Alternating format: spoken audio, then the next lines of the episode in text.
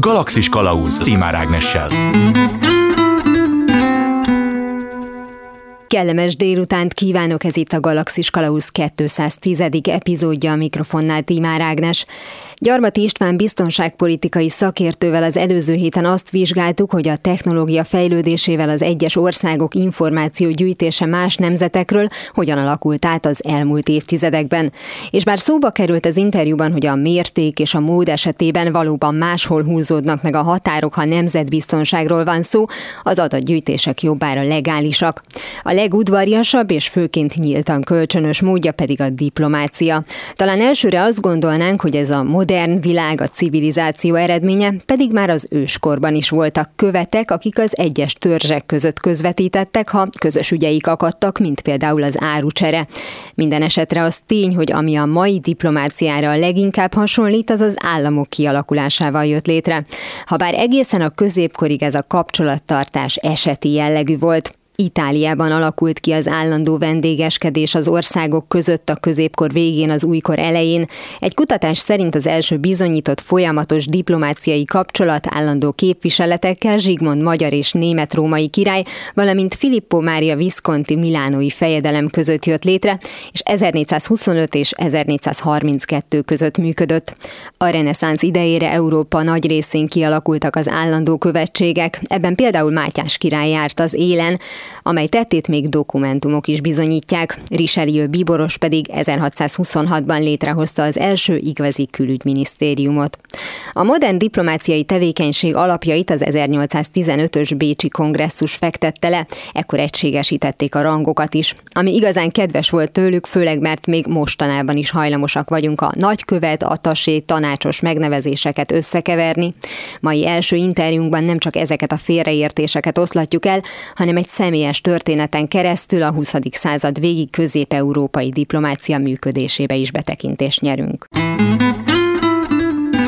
Első megálló A vonalban itt van velem Hárs Gábor volt Varsói nagykövet, jó napot kívánok! Jó napot kívánok! 1995 és 98 között Lengyelországban töltötte be a nagyköveti pozíciót, és hogyha jól tudom, akkor akreditálva Belorussziába. Ez mit jelent, hogy a közeli területek is önhöz tartoztak, és akkor egyszerűbb volt nem egy másik nagykövetséget létrehozni? Ez azt jelenti az én esetemben, hogy a Belarus köztársaságban nem volt akkor még magyar nagykövetség, sem előttem, sem közvetlenül utánam. Később hozták létre a Minszki Magyar Nagykövetséget, és hát az 1961-63-as Bécsi Egyezmény értelmében bármely országnak jogában áll, ha nincs nagykövetsége egy adott országban, amelyikkel egyébként diplomáciai kapcsolata van, valahonnan általában egy szomszédos vagy egy közeli ország fővárosából akreditálni a nagykövetet. 95-ben adtam át márciusban Varsóban és októberben Minskben a megbízó levelet. Említette, hogy abban az esetben, hogyha van diplomáciai kapcsolat két ország között, na de ezt mi dönti el? Tehát kinek miért érdeke, hogy követség formájában jelen legyen egy adott országban? A két ország kapcsolata dönti el, tehát milyen kapcsolatban vannak egymással. A történelemnek nagyon korábbi századairba kell visszamenni, mert ha mondjuk a hozzám legközelebb álló témában a magyar-lengyel kapcsolatokat mondom, hát a kapcsolatok azok még az Árpádházi királyoknak a az idejéből vannak. Na most nevezhetjük ezt persze diplomáciai kapcsolatnak, mert akkor is voltak követek, ugye, akik másképp működtek egy kicsit azért, mint mostanában, de a lényegen nem változtat a dolog. Már az előbbiekben említett 61-63-as Bécsi szerződés kodifikáltan is leszögezi, hogy a két ország megállapodásán múlik. Tehát olyan nincs, hogy az egyik ország küld diplomáciai képviselőt, a másikba, a másik viszont nem. Tehát ez csak kölcsönös lehet. Annak ezek szerint üzenetértéke van, hogyha valahol nincsen kihelyezett nagykövetség. Annyira üzenetértéke van, hogy a két ország mondjuk háborúban áll egymással, általában nincsenek diplomáciai kapcsolatok, tehát nincsenek diplomáciai képviseletek sem. Ami nem zárja ki, hogy például konzuli képviseletek legyenek, ami azt jelenti, hogy az adott országban élő vagy dolgozó állampolgáraiknak az érdekeit kell, hogy képviseljék. Nagyon aktuális példa ugye az orosz-ukrán háború, ahol működnek a képviseletek mind a két országban a, a másik ország, csak hát nincsenek olyan jellegű diplomáciai kapcsolatok, mint a békeidő lenne. Tehát normál esetben akkor azt lehet mondani, hogy Európa minden országában konzuli kapcsolat, attól függetlenül, hogy egyébként milyen viszonyban vannak az országok, van, a nagykövetség az pedig a szabadon választott kategória. Európa vonatkozásában én hirtelen nem tudnék mondani olyan országot, amelyen nem nagyköveti szintű képviseletünk lenne kölcsönösen. Az nem jelenti azt, hogy van konkrétan nagykövetség is éppen ott, de ugyanúgy, ahogy az előbb említette, ugye példaképpen a magyar-belarusz kapcsolatokat, ahol most már van azért 20 éve körülbelül nagykövetség, de az én időmben nem volt. Át kellett utazni ahhoz is, hogy a megbízó levelet átadjam egyébként ugyanannak az elnöknek, aki még most is regnál, a Lukasenkónak, és a nagyköveti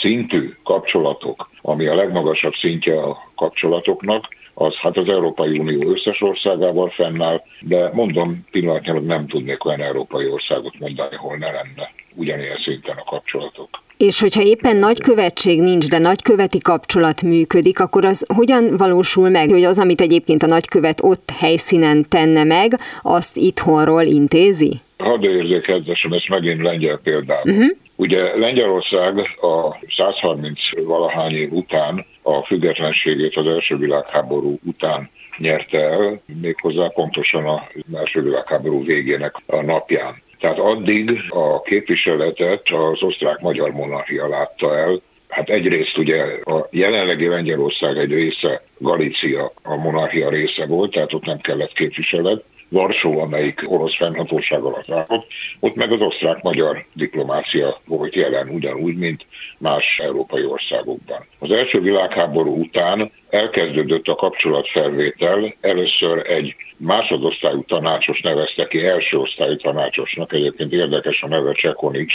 ugye szokták ezt még viccekben is mondani, hogy olyan, mint egy Csekonics. Tehát ő volt az első diplomáciai képviselő Varsóban, 1921-ig volt ez, és 1921-ben született meg a követség. Követség, még egyszer hangsúlyozom, ez egészen a háború kitöréséig fennállt, sőt, még kicsivel tovább is, 1940-ig. Akkor a háborúban ugye hát Lengyelországot ugye letörölték a földszínéről, nem volt követség, sem Varsóban, sem Budapesten. Majd 1945-ben állították helyre a követségi kapcsolatot, amit 1955-ben, tehát tíz évvel később emeltek nagyköveti rangra. Egyébként érdekes, hogy az első varsói nagykövetünk az 1951-től követi rangban volt kint, és még ő volt a követ, amikor 1955-ben nagyköveti szintre emelték. Na most ez ugye, ugye úgy tűnik esetleg egy laikusnak, hogy ez játék a szavakkal, hogy követ, nagykövet. Ráadásul ugye egyetlen olyan nyelvet ismerek, illetve kettőt, ahol ez a nagy kifejezés van, hogy követ, nagykövet, ugye ez a cseneg a szlovák, mindenhol máshol más kifejezés van a követre és a nagykövetre. Ez azt jelenti, hogy a két ország úgy dönt, hogy magasabb szintre emeli a diplomáciai kapcsolatokat. Ugyanis egyedül a nagykövetnek vagy nagyköveti megbízással ott levő külképviselet vezetőnek van joga az adott ország államfőjével kapcsolatot tartani, lévén, hogy ő a adott állam, államfőjét képviseli. A követ az a külügyminisztert képviseli. Hogyha már ezek a titulusok szóba kerültek, ezeket mindenképpen tisztázzuk, mert gyakran van, hogy szerintem, hogy összekeverjük, hogy nagykövet, atasé, kultúratasé, megbízott, tanácsos, hogy hogyan néz ki ez a hierarchia. Amikor például ön volt nagykövet, akkor ez hogyan nézett ki? Hát ugye ez érdekes, mert én, én elég sokszor szoktam harcolni ezeknek a rangoknak az összekeverése tárgyában. Ugye a diplomáciai életben ugyanolyan rangok vannak, és ugyanolyan rendszerben, mint akár a katonaságnál, akár a rendőrségnél, tehát bármelyik fegyveres testületnél, csak másképp nevezik ezeket, és hát mást is jelentenek. A legalacsonyabb diplomáciai rang az atasé, amit összeszoktak keverni a szakatassékkal, ami csak az elnevezésben ugyanaz egyébként a kettőnek nincs köze egymáshoz, a legfiatalabb diplomatákat szokták kinevezni Atasénak, amikor megkapják az első diplomáciai rangot. Én ezt 1971-ben kaptam meg. és utána jön az, hogy harmadosztályú titkár, másodosztályú titkár, elsőosztályú titkár, másodosztályú tanácsos, elsőosztályú tanácsos, követ, nagykövet. Tehát ez a diplomáciai rangsor. Én eldicsekedhetek azzal, hogy én valamennyi rangon végigmentem, tehát ezt szokták úgy mondani, hogy a karrier diplomata végigjárta a diplomácia egész létráját. De ez egyébként nem jellemző? Tehát van olyan, akit rögtön kineveznek nagykövetnek? Hát ugye a nagykövet az kétféle van, mint a diplomaták is, de ez elsősorban a nagykövetekre jellemző. Vagy politikai kinevezettek, ami azt jelenti, hogy a hazájukban valamilyen magasrangú politikai vagy állami tisztséget töltöttek be. Az én két nagykövetem, aki alatt beosztott diplomataként szolgáltam, azok is ilyenek voltak. Mind a kettő miniszterhelyettes volt korábban vagy pedig olyan karrierdiplomata, akik végigjárták, tehát ők azok, akik a szakmát ismerik, és annak alapján nevezik ki. Az első megbízatása az min alapult? Mondta, hogy 71-ben kapta. Azt tudom, hogy orosz-lengyel szakon végzett az egyetemen. Gondolom ez azért jól jött a lengyelországi munkához, de egyébként mi az, amivel rendelkeznie kellett, és mi az, amire felkészítették, amit meg kellett tanulni, hogy a legelső lépcsőfokra felléphessen? Ugye én 1970-ben végeztem a Budapesti Bölcsészkaron, ahogy mondta orosz-lengyel szakon. Ez volt tudomásom szerint az első és utolsó olyan év, amikor két nyelvszakos bölcsészeket keresett a külügyminisztérium. Az egyetemen jelöltek minket, leadtak egy névsort, amiről én nem is tudtam egyébként, és egyszer csak behívtak a külügyminisztériumban tíz akkor végzős államvizsga előtt álló egyetemi hallgatót, és felajánlották, hogy a külügyi pályára léphetünk. Egyébként nagyon érdekes, hadd említsem meg egy volt kollégáját, aki Baló Györgynek hívtak, hmm. gondolom a neve ismert. Természetesen. Ő is ugyanebben a csoportban volt, csak ő mikor megkérdezte, hogy önálló külpolitikai tevékenységet folytathat-e, akkor hát kinevették 1970-ben, és azt mondta, hogy köszöni, akkor nem kéri ezt a megtiszteltetést és hát nagyon helyesen későbbi pályája bizonyította. Ő ugyanis angol-német szakon végzett, ugyanakkor, ugyanazon az évfolyamon, amin én. Nekem viszont akkor éppen nem volt semmilyen állásom, családom viszont volt, úgyhogy nekem kapura jött ez a, az ajánlat. Így kerültem a külügyi pályára, és lettem diplomata, úgyhogy nem mondom, hogy véletlen, mert olyanok nem léteznek, hogy véletlen, mert valahol ez meg volt azért alapozva ez a dolog.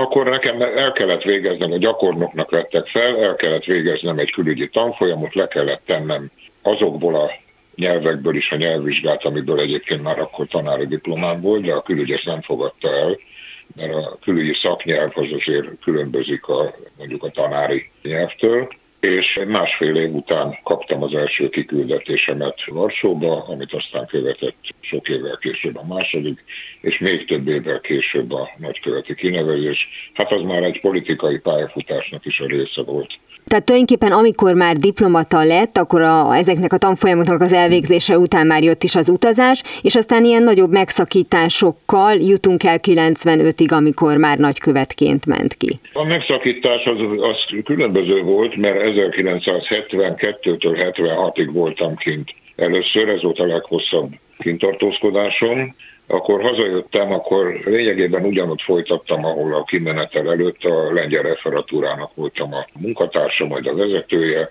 és 1979-ben az egy külön történet, amit én a könyveimben megírtam, akkor visszaküldtek Varsóba, akkor már magasabb rangban voltam, és ott 1981-ig voltam, amikor saját magam kértem a hazahívásomat családi és egyéb okokból, és jutalmul akkor eltávolítottak a külügyminisztériumból, mert hmm. ez nem volt divat, hogy valaki saját maga két év után bedobja a törő között, ahogy akkor fogalmaztak. És hát akkor kezdődött egy másik időszak az életemben, először a kulturális diplomáciában, aztán a párdiplomáciában, hogy az MSZP-nek voltam a külügyi titkára, és amikor 94-ben az MSZP megnyerte a választásokat, akkor a saját kérésemre visszahelyeztek a külügyminisztériumba, és akkor kaptam a köztársasági elnöktől a nagyköveti kinevezést. Szeretünk, hát mindenki másmilyen, de letelepedni, otthon teremteni, tehát ez volt gondolom a leghosszabb időszak a, ezek között, a megszakítások között, és hogy Lengyelországba vágyott vissza részben,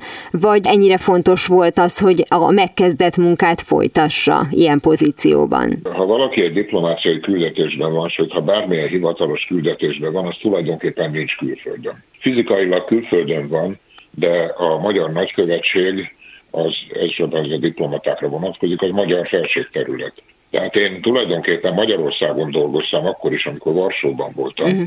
Azt, hogy kiléptem a követségről a, a Chopin utcába, akkor már lengyel területen voltam. Beültem a nagyköveti kocsiba, megint magyar területen voltam. Ezek jogi dolgok természetesen. Tehát én nem költöztem át Lengyelországba. Én a Magyar Külügyminisztériumnak voltam a hivatalnoka. Csak hát egy magasrangú hivatalnok. Ugye ez, és ugyanez vonatkozik az összes többi diplomatára, csak különböző rangokban, sőt a, a nagykövetség adminisztratív alkalmazottaira is. De a gyakorlatban akkor is 0-24-ben kint kell lenni, tehát olyan értelemben gondolom nem hetente látogatott haza Magyarországra, vagy mennyire volt ez gyakori? Hát az attól függött, hogy a kapcsolatokban éppen milyen történések voltak. Nagyon érdekes, én 95. februárjában mentem ki, és a nyári szabadságon még legalább négyszer vagy ötször voltam itthon, ugyanis a kapcsolatokban éppen akkor volt egy államfői látogatás, miniszterelnöki látogatás, és még külügyminiszteri látogatás, és mind akkor éppen úgy adódott, hogy Budapesten voltak, és ilyenen a nagykövetnek ott kell lenni. Pontosabban mind a két nagykövetnek ott kell lenni, a budapesti lengyelnek és a varsói magyarnak is. Tehát ilyenkor hazarendelik az embert, ez nem azonos azzal a berendeléssel, amit szoktak mondani, ugye, hogyha haragszanak egymásról az országok, és akkor ezt azzal mutatják ki, hogy hazarendelik a nagykövetet. Ez azt jelenti, hogy 95 májusában, amikor az akkori lengyel köztársasági elnök Lech Valensa Magyarországra látogatott hivatalos látogatás, ugye a nagykövetnek kell ott lenni, a Varsói nagykövetnek, mert ő kíséri mindenhova az államfőt. Ez egy régi diplomáciai szokás egyébként, de volt olyan év is, amikor 8-9 hónapon keresztül nem voltam itthon, mert, mert éppen nem zajlottak olyan események, ami miatt itthon kellett volna lennem. Meg szoktak nagyköveti értekezleteket tartani, akkor is hazahívják az embert, úgyhogy elég sokat repkedtem ide-oda Varsó és Budapest között. Már ugye említette, hogy többek között a követ és a nagykövet között mi a különbség, hogy például ugye a nagykövet tarthatja az államfővel a kapcsolatot, és most is ugye erre hallottunk egy példát. Egyébként mi az, ami hát nyilván alapvetően úgy foglalnám laikusként össze, hogy képviselje a, a hazáját, de az összes diplomatának ez a dolga. Tehát mi az, amit elsősorban tehet, illetve tennie kell a nagykövetnek? Hát ugye ezt is a Bécsi egyezmények rögzítik, hogy mi a feladata egy nagykövetségnek, és ezen belül a nagykövetnek. Több alpontja van ennek, de én három dolgot mondanék. Az egyik, amit ön is említett, ez a hazájának a képviselete. Hogyha követi rangban van, akkor a külügyminisztériumban, hogyha nagyköveti rangban van, akkor meg valamennyi szervét beleértve a fogadó ország államfőjét is. Tehát akár király, akár köztársasági elnök, akár nagyherceg. Hát neki adja át a megbízó levelét, és ettől kezdve ő nála képviseli. Bármikor kérheti azt, hogy fogadja őt a az elnök vagy a király. Az egy más kérdés, hogy mikor fogadják, mikor nem. Ez már függ a két ország kapcsolatától is. A második fontos feladata a két ország kapcsolatainak együttműködésének a, az elősegítése, ápolása, és ez azt is jelenti, hogy a kormányt ugyan nem képviseli politikai értelemben, de administratív értelemben igen. Ugye miután a nagykövetnek ugyanolyan semlegesnek, pársemlegesnek kell lenni, legalábbis abban az időszakban, amikor a megbizatását végzi, de mégis elő kell segíteni a kormányok közötti kapcsolatokat is, függetlenül attól, hogy melyik országban éppen milyen párt van kormányon. A harmadik és nagyon fontos feladata az pedig az, hogy tájékozódjon folyamatosan a, annak az országnak a belső helyzetéről, politikai, gazdasági, kulturális, sport, stb. stb. helyzetéről, amelyben a szolgálatot teljesíti, és erről jelentéseket küldjön haza. Ezek nem azok a jelentések, amiket szoktak mondani, hogy három per három, meg ilyesmi. Ezek, uh-huh. ezek abszolút legális dolgok, ami nem jelenti azt, hogy olvassák a fogadó országban is, és a jelentésnek a tartalmától, fokozatától függ, hogy melyik szervnek küldi meg, a külügyminisztériumnak a jogköre egyébként szétosztani ezeket, de olyan is van, és én számos esetben éltem ezzel a lehetőséggel, hogy közvetlenül küldtem jelentést akár a köztársasági elnöknek, akár a miniszterelnöknek, akár a külügyminiszternek. Valamiért én legalábbis azt gondolom, de lehet, hogy nem vagyok ezzel egyedül, hogy ennek a munkának a, a nagyobb része a protokolláris részvétel, de lehet, hogy ez egy teljesen fals elképzelés, és ezek olyan feladatok, amelyeknek bizonyos része, vagy akár nagyobb része delegálható a hierarchiában ön alatt álló diplomatáknak. Tehát, hogy ha most így visszagondol, akkor ebben a, a három évben mennyi volt az, ami kötelező vacsorákból, díszebédekből, ebből találkozókból állt, és mennyi az, amikor az íróasztalnál kellett ülni? Úristen, hát ez a legnehezebb kérdésem. Azt szokták mondani, hogy egy diplomata a fél életét a repülőtereken tölti, azt az előbb nem említette, ugye, mikor a delegációk jönnek, mennek és állandóan vagy kikísérni kell, vagy fogadni kell, Hát persze attól függően, hogy milyen szintű delegáció van, mert hát jött egy minisztériumi osztályvezető, azt nyilván nem én fogadtam a repülőtéren, hanem valamelyik beosztottam, uh-huh. de ha jött a miniszter, a, akár a külügyminiszter, akár másik miniszter, akkor nyilván fogadni kellett. Egyébként olyan is volt, hogy, hogy volt, amikor egyszerre három magyar miniszter volt Varsóban, és nem jutottam el mindegyikhez, hogy találkozzam velük, volt is ebből sértődés egyébként, hogy miért pont azzal és miért pont nem azzal, de ez már emberi hiúság kérdése. Ami az íróasztalt illeti, én két íróasztalnál dolgoztam, hát egyrészt a úgynevezett rezidenciában, ami ugye a nagykövetnek a lakóhelye és munkahelye egy, egyszer mind, valamint a nagykövetségi íróasztalnál. Ez azért fontos, mert ahogy az előbb említettem, ahol én laktam, a szomszéd szoba az már a munkahelyem volt. Tehát ott ugye főleg, hogy akkor kezdődött már a, a számítógépes internet kapcsolat, meg egyebek, tehát a munkának egy részét el tudtam végezni, mondjuk úgy, hogy nem kellett nyakkendőt kötnöm hozzá. Ami a fogadásokat, ebédeket, vacsorákat illeti, ami számomra egyébként a legmegterhelőbb volt, én soha nem szerettem ezeket különösebben, viszont ezek a legfontosabb területei a munkának, Ugye most nem az az érdekes, hogy mit tettem az indiai nagykövetnél, és mit tettem a, mondjuk a vietnáminál, hanem az az érdekes, hogy ott kikkel találkoztam, kikkel tudtam beszélgetni, kiktől tudtam érdekes információkat kapni, kinek tudtam a saját információimat az országomról, mert hát nem csak a fogadó országgal, jelen esetben Lengyelországgal kellett nekem kapcsolatot tartani, hanem valamennyi olyan külképviselet vezetővel, aki Varsóban volt, már pedig ott nagyon sokan vannak, mert a Varsói Diplomáciai Testület az, az viszonylag nagy. Ez azt jelentette, hogy sokszor volt olyan, hogy egyik fogadásról a másikra mentem, és utána még vacsorázni kellett mennem valahova, vagy éppen, éppen nálunk volt vacsora. És hát ezek fizikailag is nagyon megterhelő, most már gyomorról nem is beszélve, úgyhogy. Igen, éppen ezt akartam kérdezni, hogy az rendben van, hogy nem az a legfontosabb, hogy mit eszik, de azt mennyire veszik szigorúan, hogy például nem eszik, mert mondjuk már tényleg a harmadik fogadáson van túl, vagy azt mondja, hogy nem annyira szereti a lengyel, vagy az akármilyen meghívott vendégnek a konyháját, és akkor azt ő megbántásnak veszi, mert azt gondolja, hogy ez valamiféle rejtett üzenet. Voltak olyan kollégáim, már nagykövet kollégáim, akik valóban odafigyeltek, hogy mit eszünk, meg mit nem eszünk. Ezekre azt tudnám mondani, hogy ezek az amatőrök. Szóval a profi diplomaták ilyennel nem foglalkoznak. Oda teszik az ember elé, egyébként biztos ismeri ezeket a hatalmas tányérokat, aminek a közepén van egy kis valami. és szokták azt is mondani, hogy az igazi diplomata az mindig hagy valamit a tányéron.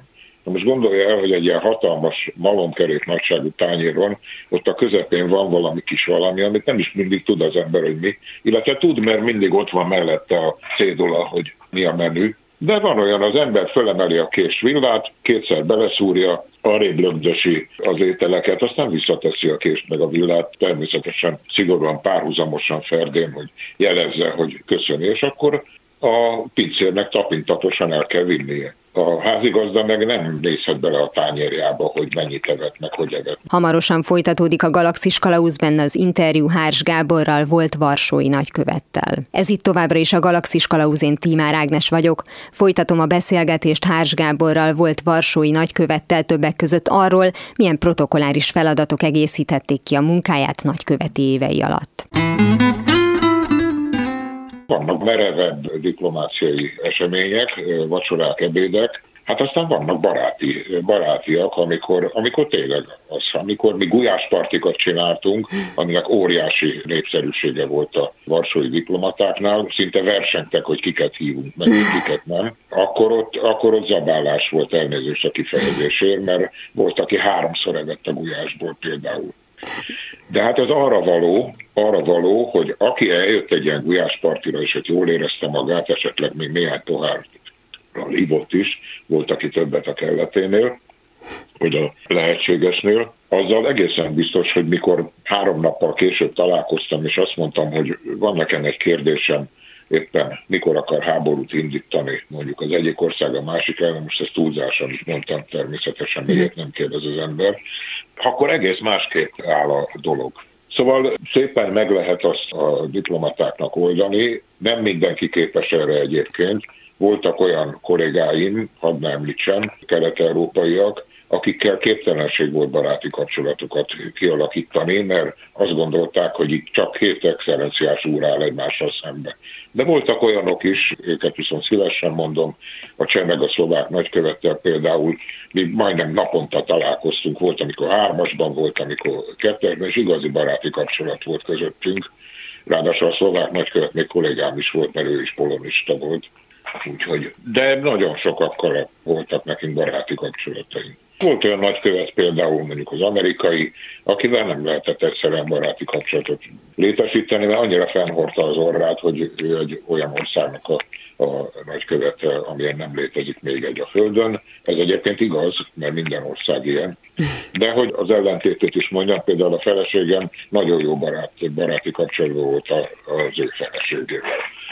Egyébként ez is diplomáciai kapcsolat, a feleségeknek is nagyon fontos szerepük van, különösen a nagykövet feleségeknek. Tehát az említett amerikai nagykövet esetében azért inkább egy ilyen személyiségről van szó, tehát valaki más meg nem feltétlenül hordta volna mondjuk magasan az orrát, ahogy ön igen, fogalmazott. Igen, ahogy mondja, pontosan így van. Két amerikai nagykövettel volt szerencsém találkozni nagykövetként. Az egyik az azért érdekes, mert egy, egy ősi lengyel családnak volt a sarja, tehát kiválóan beszél, anyanyelvként beszélt lengyelül is, ha akart beszélgetni, de nem nagyon akart. Az utódja viszont az egy a Kissingeri garnitúrából nagykövet volt, aki hát egy igazi nagy profi volt, de hát ővele már elég későn találkoztam, én nem sokára eljöttem, ővele biztos, hogy kialakult volna olyan kapcsolat, ami két nagykövet között, vagy két egymásnak fontos ország között, képviselője között ki kell, hogy alakuljon. Tehát azokat a többek között protokoláris alapvetéseket, most nem csak a párhuzamos evőeszköz tányéra helyezését és társait, hanem a ruha, az ételfogyasztás és a többi, ezeket azért alapvetően nem azon a gyors talpalón tanulta meg, amivel először kiküldték, hanem ezen a bizonyos ranglétrán, amit végigjárt. Hát van a külügyben egy felkészítés, úgy tudom, hogy most is van, hogy az milyen minőségű, azt nem tudom. Amit említettem, hogy a pályám elején egy ilyen fél éves gyakornoki időszakom volt, és ez alatt nekem el kellett végeznem a külügyi alaptanfolyamot, le is kellett vizsgáznom, ebben benne van a protokoll is természetesen. Tehát az öltözködés, evés, készfogás, kéznyújtás, időbetartása végtelenség mondhatnám. Említette azt, hogy a pártatlanság az ugye az egyik legfontosabb, mondjuk jellemzője a, a nagykövetnek és egyáltalán a, a diplomáciának ebből a szempontból. Gondolom a saját országa, tehát a képviselt ország és a, a befogadó ország felé is. Legutóbb, amikor az amerikai, tehát a budapesti amerikai nagykövet itthon egy sajtótájékoztatón elmarasztaló szavakat mondotta az éppen aktuális magyar helyzetről, az kinek volt üzenet és mekkora súlya volt? Tehát ilyenkor, amikor végül is a politikában is megnyilvánul egy nagykövet, akkor annak mennyire van jelentősége? Hát nézze, nem szívesen megyek bele aktuál politikai kérdésekbe, mert ez, ez nem diplomácia, ez politika. Uh-huh. ugyanis a nagykövet alaphelyzetben nem mondhat nyilvánosan véleményt a fogadó országnak a belső viszonyairól. Hogy egy amerikai nagykövet ezt megengedi magának, az következik abból, amit az előbb már említettem a, a Varsói nagykövetnek a kapcsán. Ők mást engednek meg maguknak, vagy többet engednek meg maguknak, mint általában. Én nem nézem jó szemmel az ilyen fajta megnyilvánulásokat, mert említettem ugye, hogy a nagykövetnek nem tartozik az alapfeladatához minősíteni a a fogadó ország viszonyait, pontosabban annyiban tartozik, hogy a jelentéseiben kell, hogy minősítse, uh-huh. amik nem nyilvánosak természetesen. De egy sajtókonferencián mondjuk ott, ott a két országnak a kapcsolatairól kell beszélni. Most az anélkül mondom, hogy nekem bármilyen felhatalmazásom lenne a jelenlegi amerikai nagykövetnek a értékeléséről, de ez nem, a, nem nem ezt a nagykövetet jellemzi, csak ezt mióta amerikai nagykövetek előfordultak, akár Budapesten, ugyanezt csinálta a Varsó is egyébként. Uh-huh. Azóta ez, ez, ez így történik. Az amerikai nagyköveteket ugye többségükben és a fontosabb országok vonatkozásában ebből a szempontból Magyarország is fontos, nem amiatt, hogy Magyarország ilyen nagyhatalom, hanem a, a, az Amerikában élő magyarság miatt, akiknek a szavazatai lényegesek. Tehát oda általában politikai kinevezeteket küldenek. Amerikában ráadásul a politikai kinevezett az azok közül szokott kikerülni, akik valamilyen módon támogatják az éppen regnáló elnöknek a kampányát, általában anyagilag. Ugye hát nagykövetek sora, amerikai nagykövetek sora mutatható ki ilyen szempontból. Nem is emlékszem, hogy mikor volt utoljára itt profi, tehát karrierdiplomata nagykövet, talán, talán a 89-es rendszerváltási időszakban lehetett, ugye Mark Palmer emlékezetes nagykövet volt.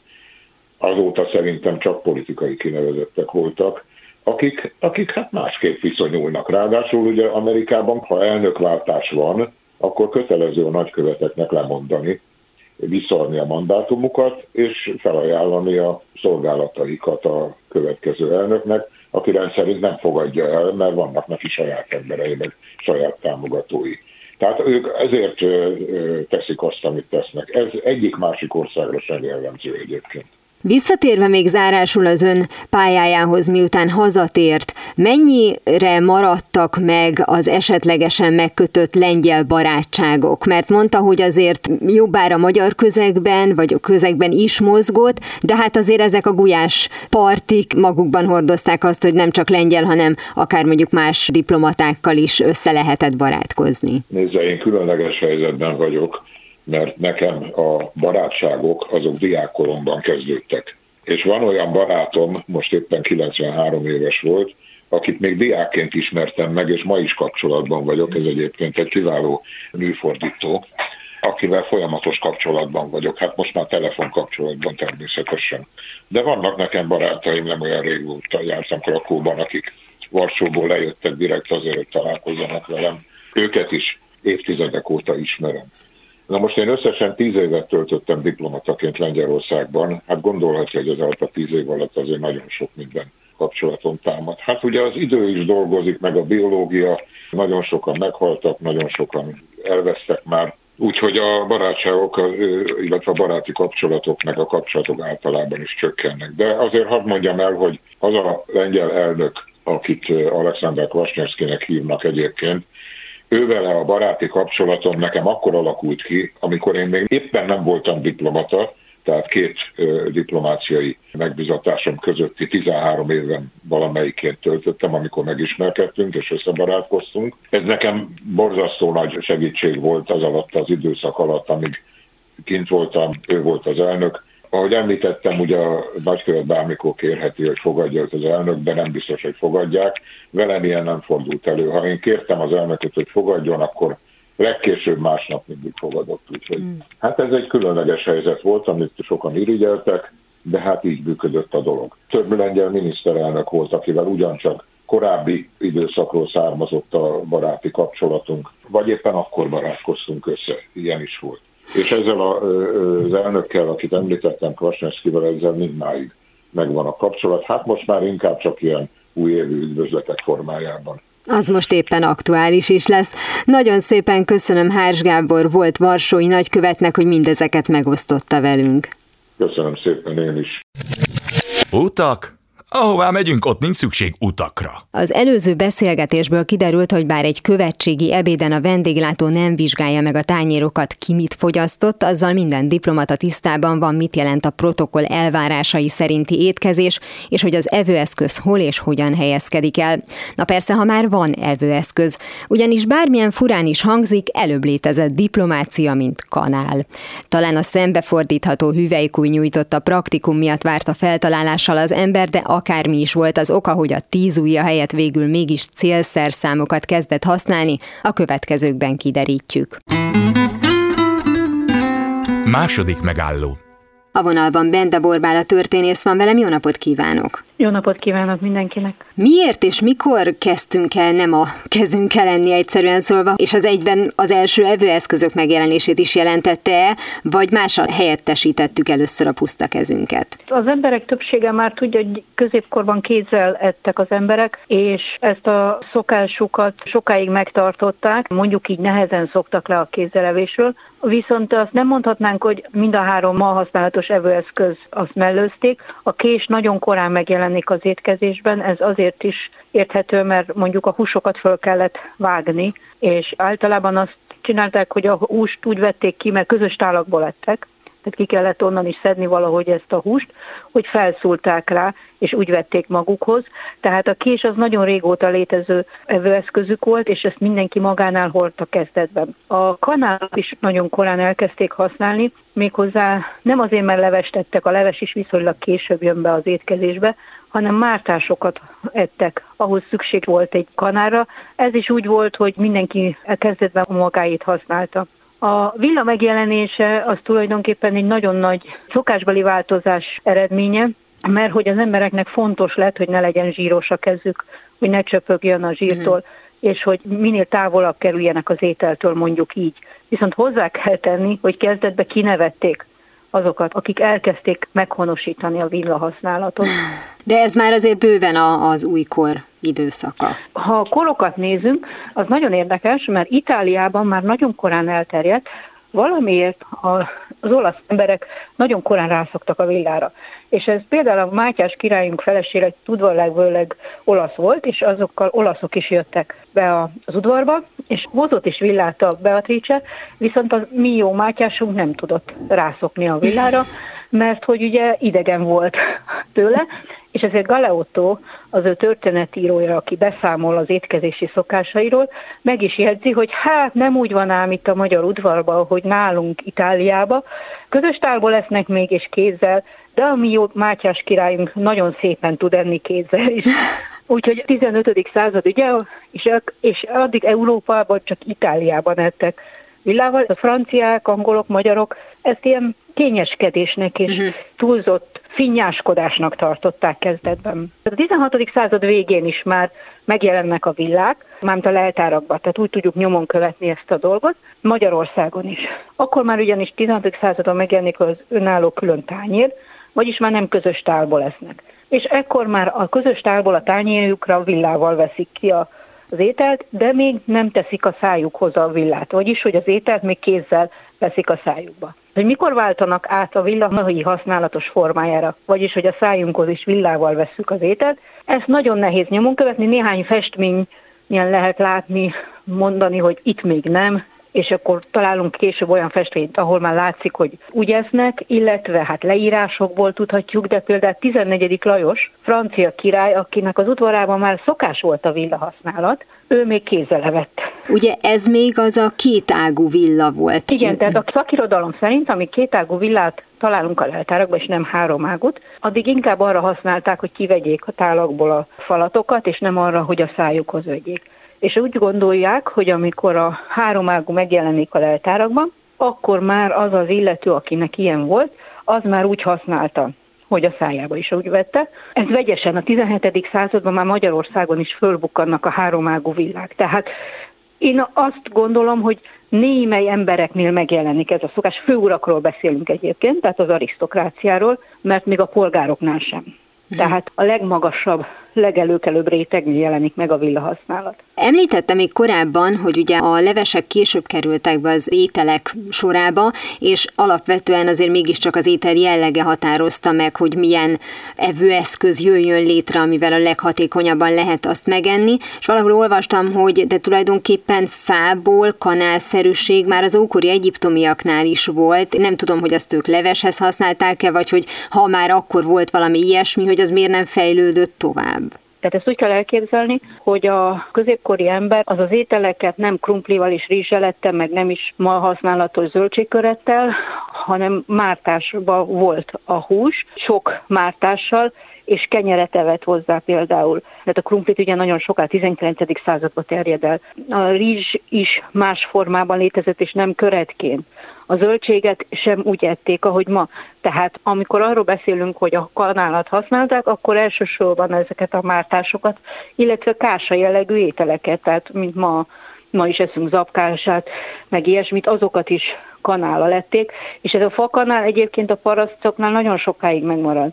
Tehát a parasztok nagyon sokáig mindent ilyen fakanála lesznek olyan, mintha egy ilyen kétdimenziós fejlődés történet lenne, hogy valójában a fakanál az megvolt, gondolom akár a kevergetésére az ételnek, meg akár a szedésre is, és az az alsóbb néprétegekben az meg is maradt, míg a, a felsőbb osztályokban a kézzelevés kultúrája mondjuk így volt az, ami jellemző volt, tehát a konyhán ott is lehetett talán találni valami kanálszerűséget. Persze a merítőkanalak, meg a szedőkanalak azok végig léteztek, de visszatérve, tehát hogy a, a kézelevés a paraszti kultúrában nagyon sokáig megmarad, tehát a Kisbán Eszter kutatásai szerint az első világháborúig nem igazán változik az a szokásuk, hogy a folyékonyabb dolgot kanála leszik, és a húst meg kézzel leszik. Tehát ugye úgy kell elképzelnünk a középkori evést, mondom, hogy közös távol ettek. És utána jött a külön tányére használat, az is például nagyon nehezen terjed el a parasztság körébe, de mégis hamarabb, mint a villa használat. Tehát az valahogy ugye a leghátulra marad. Nekem annyira és fura a sorrend, igen? tehát az, hogy sokáig megmarad ez a közös tálból evés, és mégsem akkor jelenik meg az a, a vágy, hogy olyan jó lenne a saját kanalammal kiszedni azt, amit én eszem meg, hanem mindenki ugyanabba a tálba belenyúlt mondjuk úgy koszos kézzel, amikor még a higiénia olyan szinten sem volt, mint ma. Igen, igen. Még a 16. században is az az érdekes, hogy inkább az illemtankönyvek azt próbálják hangsúlyozni, hogy tiszta kézzel nyúlja közös tálba, hogy hogy fog meg az ételt a közös tárból, hogy vett ki, tehát, hogy még akkor is ez volt a fontosabb, de hogy még nem jutottak el oda, hogy ne érj hozzá más ételéhez. Ez nekünk furcsa, nekik kevésbé volt furcsa. Amikor megjelenik a villahasználat, akkor már megjelenik a felső arisztokrata rétegben, majd később egy lejjebb is, hogy külön kanaluk legyen. Tehát az arisztokratáknál azért hamar megvan az az igény, hogy mindenki a saját kanalát kezdi el használni. És ezt eleinte magukkal vitték, és az egy újabb fejlődés, amikor már nem kellett magukkal vinni, hanem a vendégségbe, hogy ma is megterítünk, ha jön egy vendég, és oda tesszük elé a terítéket. Ezek a kutatások egyébként elsősorban Európára vonatkoztak, mert ugye most is vannak olyan kultúrák, ahol kézzel lesznek. Uh-huh. Ennek gondolom nem az az oka, hogy nem ismernék az evőeszközt, ennek hagyományai vannak. Tehát ez, amiről most mi beszélünk, ugye Itália már szóba került, hogy, hogy onnan indul, de amikor már mondjuk nem annyira nevették ki azokat, akik más országokban is elkezdték ezt használni, szóval hogy milyen irányba kezdett el ez elterjedni? Hát ez az érdekes, hogy Magyarország például ebben a szempontból nincs lemaradva. Nyugat-Európában, Angliában, Franciaországban is ugyanakkor terjed amikor Magyarországon, és Németországban természetesen. Ugye azért, amikor a török alól felszabadítják Magyarországot, a 17. század végén és a 18. században nagyon erős a német hatás Magyarországon. Azt értem ez alatt, hogy egy csomó szokás onnan terjed el, de nagyon gyorsan. Tehát például a kávé, csokoládé, meg a teafogyasztás az ugyanolyankor megjelenik Magyarországon, mint Nyugat-Európában. Ugyanakkor az érdekes, hogy a leves, tehát a leves például korábban kezdődött elterjedni, Viszont ugye ott, ott az van, hogy még akkor egy kicsit így idegenkedett a magyar a német szokástól, és azt mondta a 17. században, hogy hát magyar az nem eszik levest. Hát az, az olyan német szokás és ez megváltozott aztán, és akkor már ugyanúgy abban a ritmusban fejlődött minden ilyesmi, tehát az illem, az étkezési szokások, mint máshol. A magyaros ételek azért az mindig megmaradt, tehát hogy a 18. században is. De a felső körökben azért kevésbé idegenkednek a más európai nemzetek szokásaitól. Az alapanyagokról azért még beszéljünk, mert ugye arról volt szó, hogy volt fából kanál már nagyon korán, de amikor már elkezdtek tényleg evőeszköz néven akár, vagy ilyen funkcióval készülni ezek a tárgyak, akkor miből készültek? Hát ugye ez különböző társadalmi rétegeknél különböző volt. Az arisztokráciánál nagyon hamar az ezüst evőeszköz jelenik meg, a kanál meg a villa esetén. Érdekes mondom, a villánál azért az ezüst az jellegzetese volt, de természetesen lehet, hogy ezért is nem jelent meg az alsóbb néprétegeknél, mert ugye az egy nemesebb filmből kellett, hogy készüljön de a fakanál az nagyon a paraszti kultúrában létezett, és az onkanál meg a, az onvilla az, ami inkább magasabb rétegeknél, és aztán a gazdag arisztokráciánál az ezüst. De viszont ugye ezt tudni kell, hogy a főúri udvarokban több asztal létezett, tehát volt, ahol a főúr a saját kíséretével ült, és akkor voltak kevésbé rangosabb asztalok. Na most a kevésebb rangosabb asztalokra már nem jutott ezüstnemű, hmm.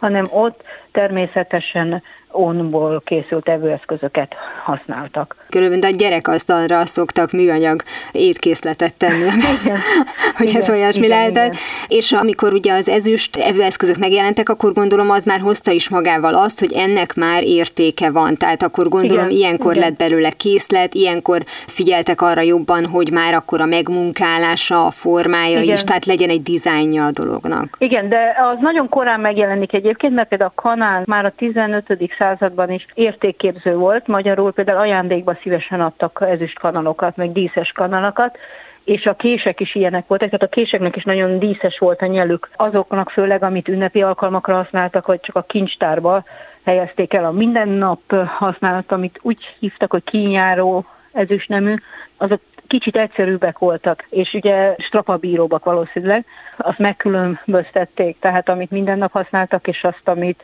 ünnepi alkalmakor, illetve volt olyan, amit soha, tehát a kanalak között is, ami csak díszítő funkcióval rendelkezett, meg érték tehát hogy a nagy érték és ajándékét kaptak. És igen, ezek a 6, 12, 24 darabos szettek, ezek megjelennek nagyon hamar a 17. században. Például ugye a nász ajándékba ezt vitte magával a feleség, az asszony, és minél gazdagabb volt egy család, akkor már 12, hanem 24 darabos, és itt már mind a három evőeszköz együtt szerepel. Tehát a késvilla kanál így egybe ez volt, amit vittek magukkal. Akkor most már kezdem érteni ezt az ezüst szidolozás dolgot, mert ez soha nem volt nekem világos, amikor ilyen 20. század elejé filmeket, sorozatokat lát az ember, és a cserédeknek szidolozni kell ezeket a készleteket, hogy ezeket azért jellemzően nem használták, hát szidolozott kanállal, meg villával csak nem akar tenni senki.